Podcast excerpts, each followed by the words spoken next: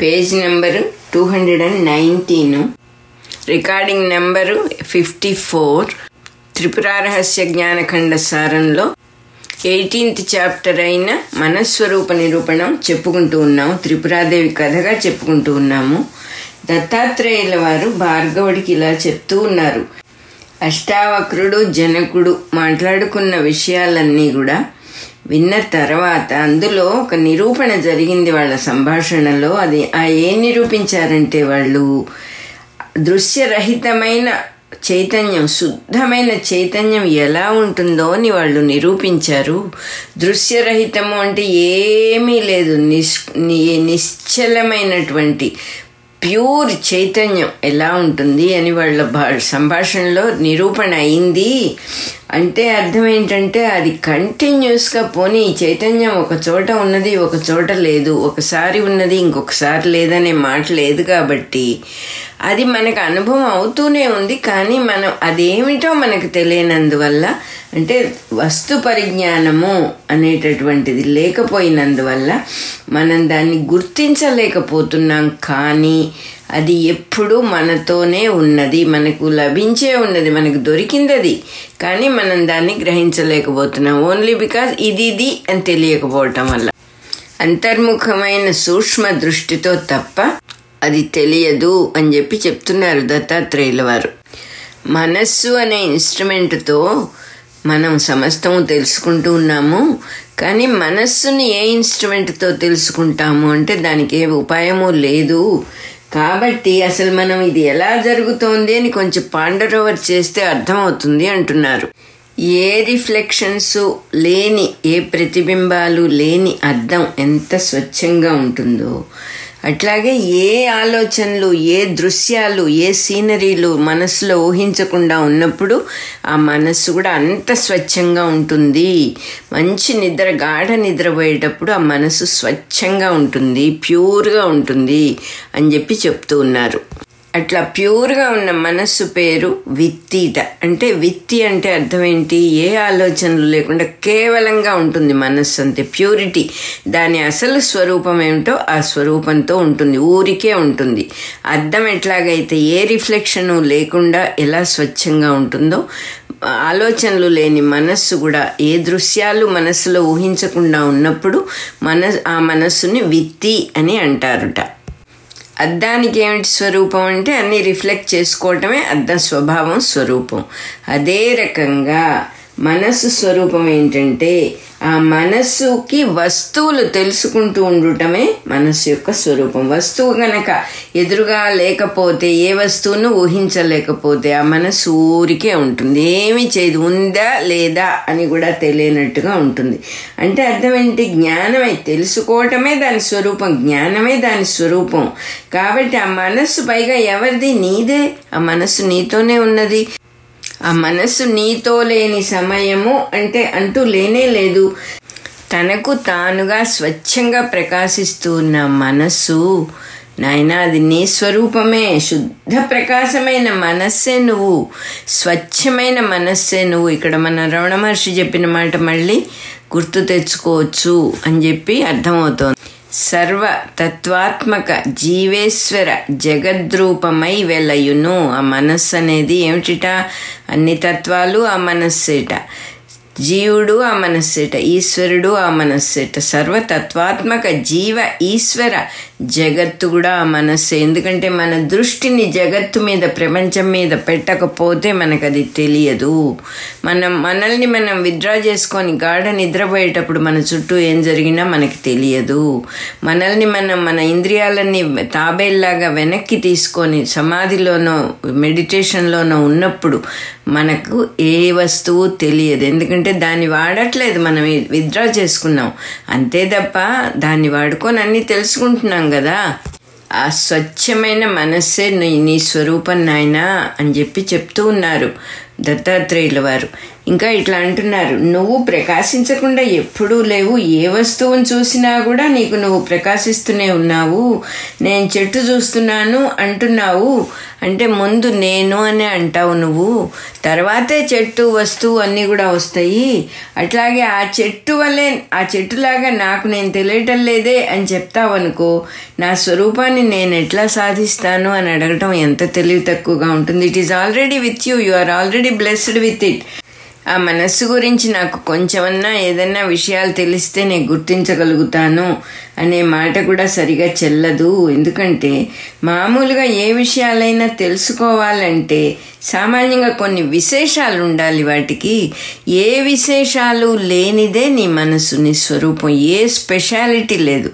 కేవల చైతన్యం నీ స్వరూపం కేవలమైన మనస్సు ఆ కేవలము అనే మాటకు అర్థం ఏంటంటే ఏమి? ఇది స్పెషాలిటీ అని చెప్పడానికి లేదు. మరి అలాంటప్పుడు ఎలా గుర్తిస్తావు? గుర్తించడానికి వీల్లేదు కదా. నీ స్వరూపము చెట్లకి జంతువులకు లాగా విశేషాలు ఏమీ లేవు నాయన తెలుసుకోవడానికి. అందువల్ల అంతటా వ్యాపించి అఖండంగా నిర్విశేషంగా అంటే ఎక్కడ మిగలకుండా పరిపూర్ణంగా వ్యాపించి ఉన్న వస్తువుని నువ్వు ఎలా తెలుసుకుంటావు? కానీ అది తెలిస్తే నీకు పూర్తిగా అన్ని విషయాలు తెలిసిపోయినట్టే. అయ్యో నీకు నీ స్వరూపం తెలిసిపోయింది తెలిసి కూడా తెలియదని నువ్వు అనుకోవటమే దీనికి కారణం. తెలియకపోవటం కారణం కాదు తెలుసు అని తెలియకపోవటం కారణం. స్వరూపం తెలిసే ఉన్నది. అది తెలియకుండా ఉండే అవకాశమే లేదు అని చెబుతున్నారు. ఇది మనకెంతో ఎంతో ధైర్యాన్ని ఇస్తుంది యాక్చువల్గా.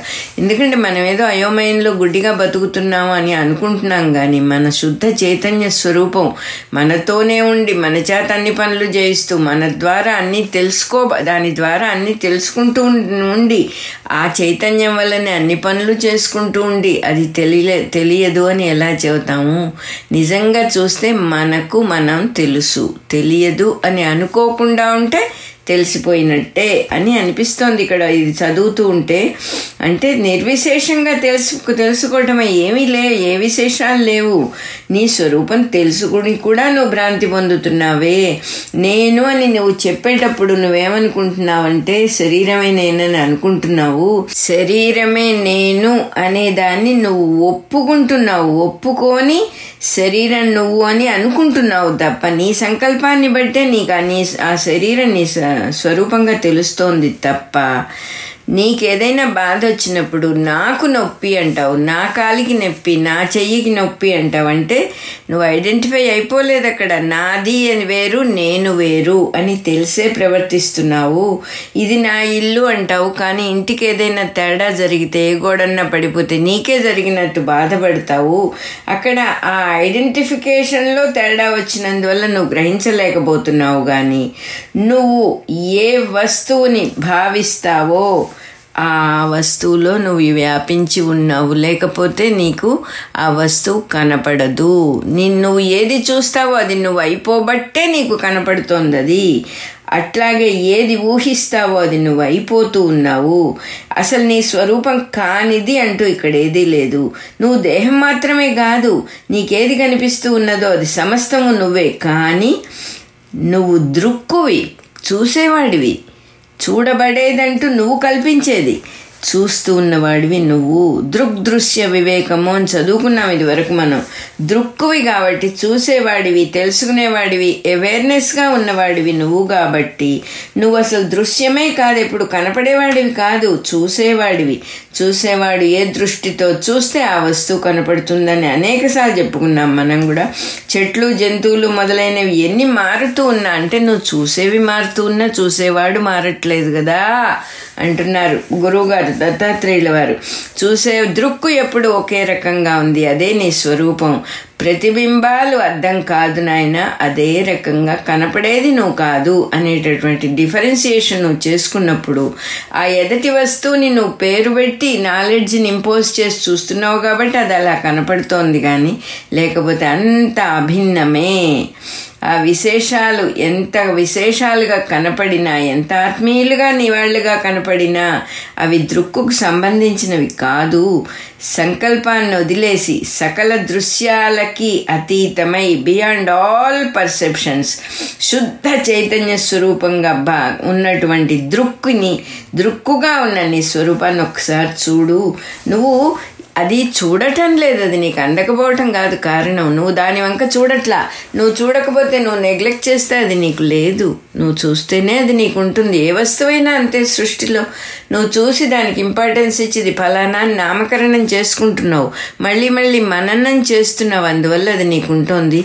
దీన్ని మటుకు నువ్వు అశ్రద్ధ చేస్తున్నావు అందువల్ల నీకు ఇది కనపడటం లేదు. ఒక్కసారి నీ స్వరూపాన్ని నువ్వు గుర్తించావంటే తర్వాత దాని లక్షణాలకి భిన్నంగా వేరువేరుగా కనపడేవన్నీ నువ్వు కాదు అని నీకు తెలిసిపోతుంది. అసలు స్వరూపం అది కాదు. ఉన్నదాన్ని నేనే పొరపాటు పడ్డాను. ఇది కేవలం రిఫ్లెక్షనే నాకు కనపడేది.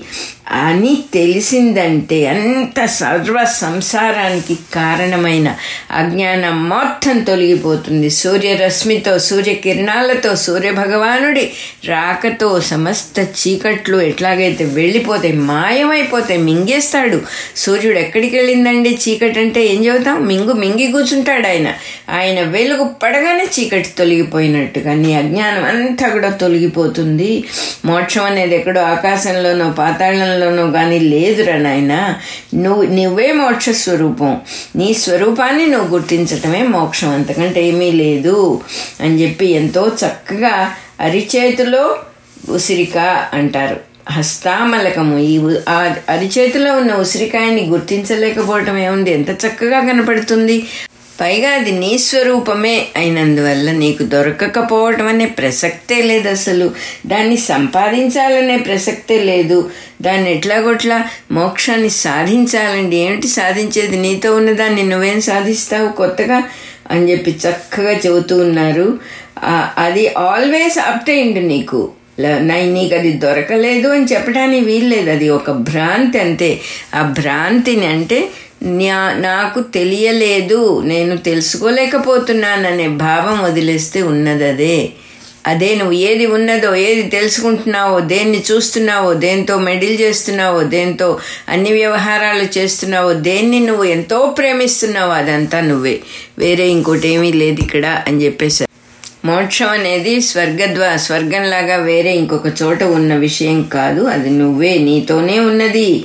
నీకు తోచేదంతా అసత్యమని. నీ నీకు కన నీకు తోచటము అనగానే మనస్సుకు ఒక రూపాన్ని ఇవ్వటం ఆ రూపాన్ని ఊహించుకుని వీడు ఫలానా అని చూడటం అనేది తోచటం. మనస్సులో వచ్చే తలపు గురించి చెబుతున్నా. అది లేకుండా ఉంటే తలపు లేకుండా ఆలోచన లేకుండా నువ్వు గనక ఏది చూసినా అది నీ స్వరూపమే అని చెప్పేశారు చూసేది చూడబడేది సమస్తము నీ స్వరూపమే. నీకు తోచేదంతా అసత్యం అని అర్థం చేసుకో ఫస్ట్. తర్వాత నీ స్వరూపం అంతటా నిండి ఉన్నది. నీకు మోక్షం విడిగా ఎక్కడి నుంచి రావాలి ఎందుకు రావాలి? నీ స్వరూపం తెలుసుకోవటమే నీకు మోక్షం. ప్రతిబింబాలు లేక లేకుండా ఉండటమే అర్థానికి స్వరూపం. అదే రకంగా ఏ విశేషాలు లేని నీ స్వరూపమే నీకు మోక్షం. లోక వ్యవహారంలో కూడా కట్టివేసి ఉన్నవాడి కట్లు విప్పొచ్చు కానీ కట్టకుండా ఉన్నవాడి కట్లు ఎట్లా విప్పుతావురా బాబు? అని అడిగారు. ఇంతకుముందు చెప్పుకున్నాం అనుకుంటా ఒక ఒంటెలు కాసుకునేవాడు పాపం పదకొండు ఒంటెల్ని తీసుకెళ్తూ ఉంటాడు. తీసుకెళ్తూ ఉంటే అడవి వస్తుంది. అడవిలో దాటడం రాత్రిపూట క్షేమం కాదని చెప్పి అక్కడ ఎవరో ఒక రైతు గుడిసె వేసుకొని ఉంటే ఆయన దగ్గరికి వెళ్ళి నా ఒంటెల్ని ఇక్కడ కట్టేసుకుంటాను. తెల్లవారంగానే వెళ్ళిపోతాను అంటాడు. అంటే సరేనంటాడు అతను. ఎందుకంటే గుడిసె చుట్టూతా అంతా అడవంతా ఆయన చోటు కాదు కదా. అంటే నాకేదైనా ఈ గుంజ పాతి గుంజకు కట్టేయడానికి పదకొండు గుంజలు పదకొండు తాళ్ళు కావాలి నాకు అని అడుగుతాడు. అడిగితే అతను తీసుకొస్తాడు. కానీ పాపం పదే ఉంటాయి. పది ఉండటమే విశేషం. పది గుంజలు తెస్తాడు పది తాళ్ళు తెస్తాడు పదింటిని కట్టేస్తాడు. ఇంకొకటి కావాలంటే ఇతను అంటాడు నేను కూడా వెతికాను నాకు. నా దగ్గర అంతే ఉన్నాయి. ఇంక లేవు. నాకు కూడా తెలుసు నీకు పదకొండు కావాలని. కానీ నేను నీకు ఒక ఉపాయం చెప్తాను. అదేంటంటే పదకొండో ఒంటెని కూడా ఒంటె అంటే క్యామెల్. ఆ క్యామెల్ని కూడా నువ్వు ఒంట దగ్గరికి వెళ్ళు పదకొండో దాని దగ్గరికి. ముందు ఈ పద ఈ పదిని కట్టేసేయి చక్కగా. దాని కళ్ళ ముందే జరుగుతుంది అదంతా.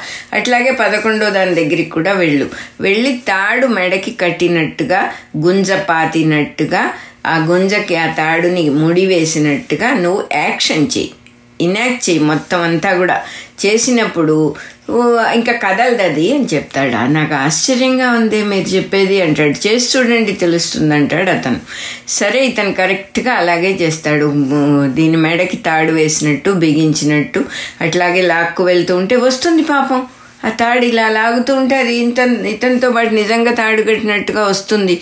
అక్కడ గుంజ దగ్గర తీసుకుపోతాడు. గుంజ పాతినట్టు యాక్షన్ చేస్తాడు.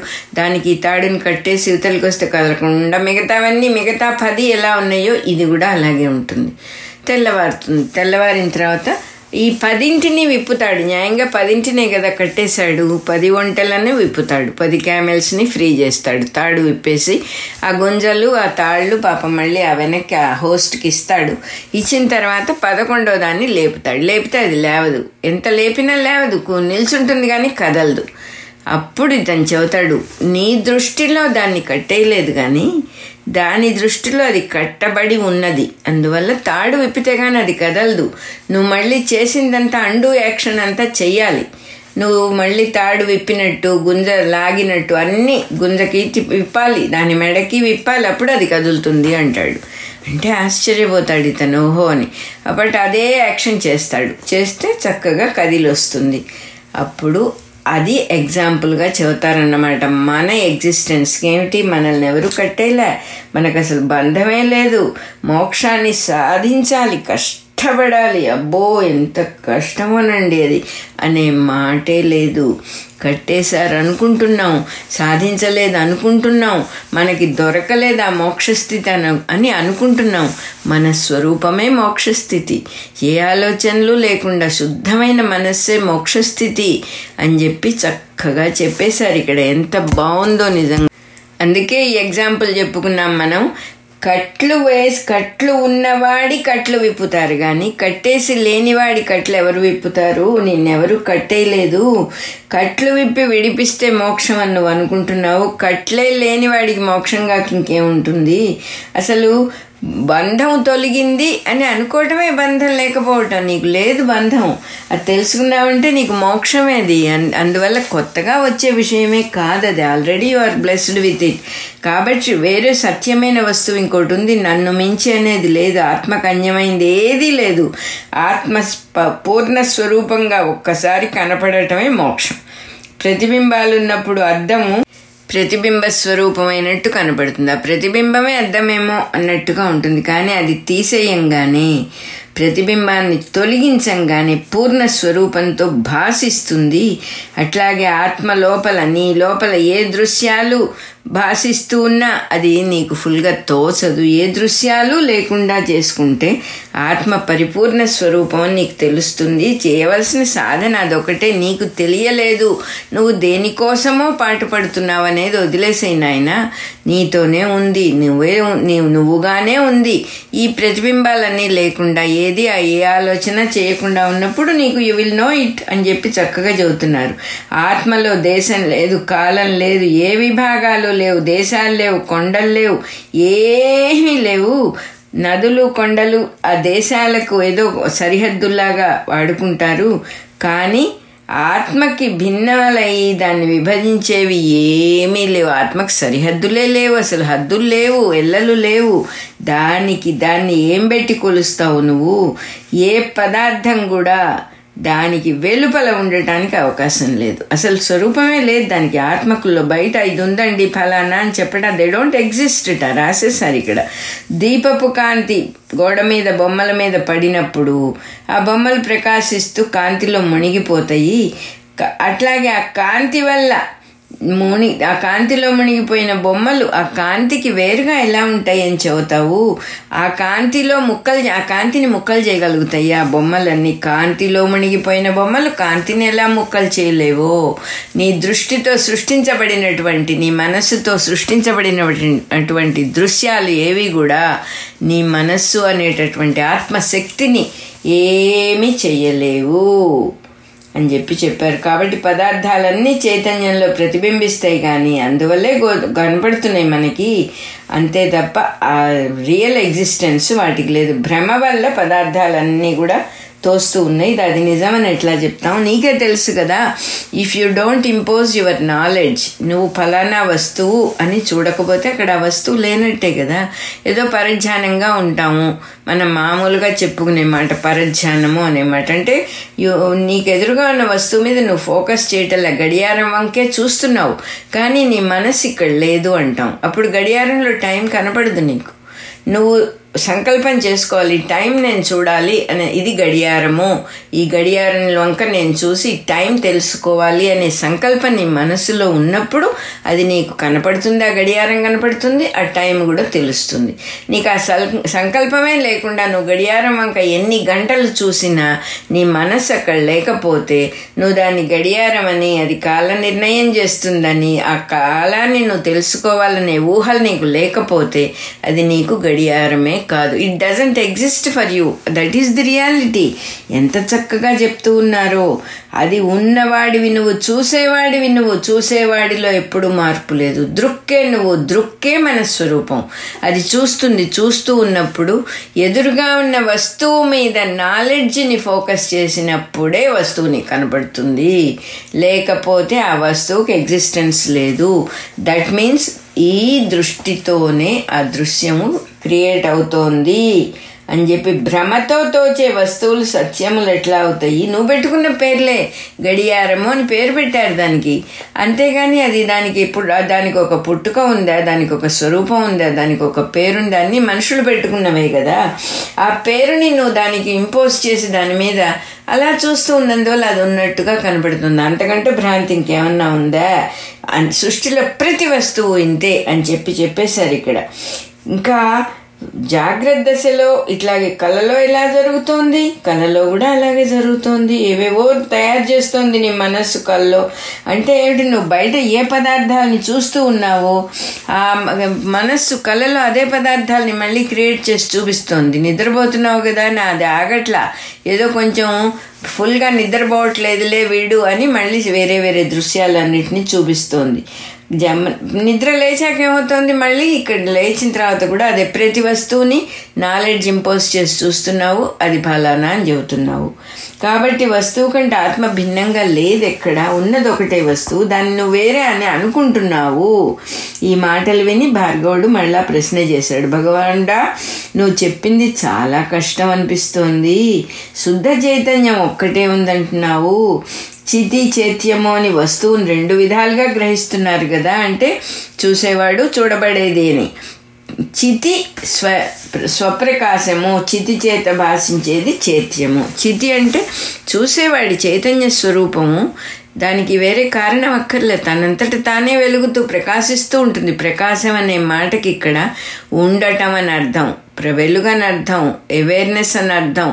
ఇక దాన్ని మించింది ఇంకొకటి వస్తువు లేదు. అది ఉంటేనే ఏదైనా కూడా ఉంటుంది. అటువంటిది నీ స్వరూపము అని చెప్తూ ఉన్నారు మీరు. నాకు ఇక్కడ సందేహం ఏమొస్తోందంటే మనస్సుతో ఆత్మను తెలుసుకుంటున్నట్టుగా ఉన్నది కానీ మనస్సే ఆత్మ అని మీరు చెబుతూ ఉన్నారు.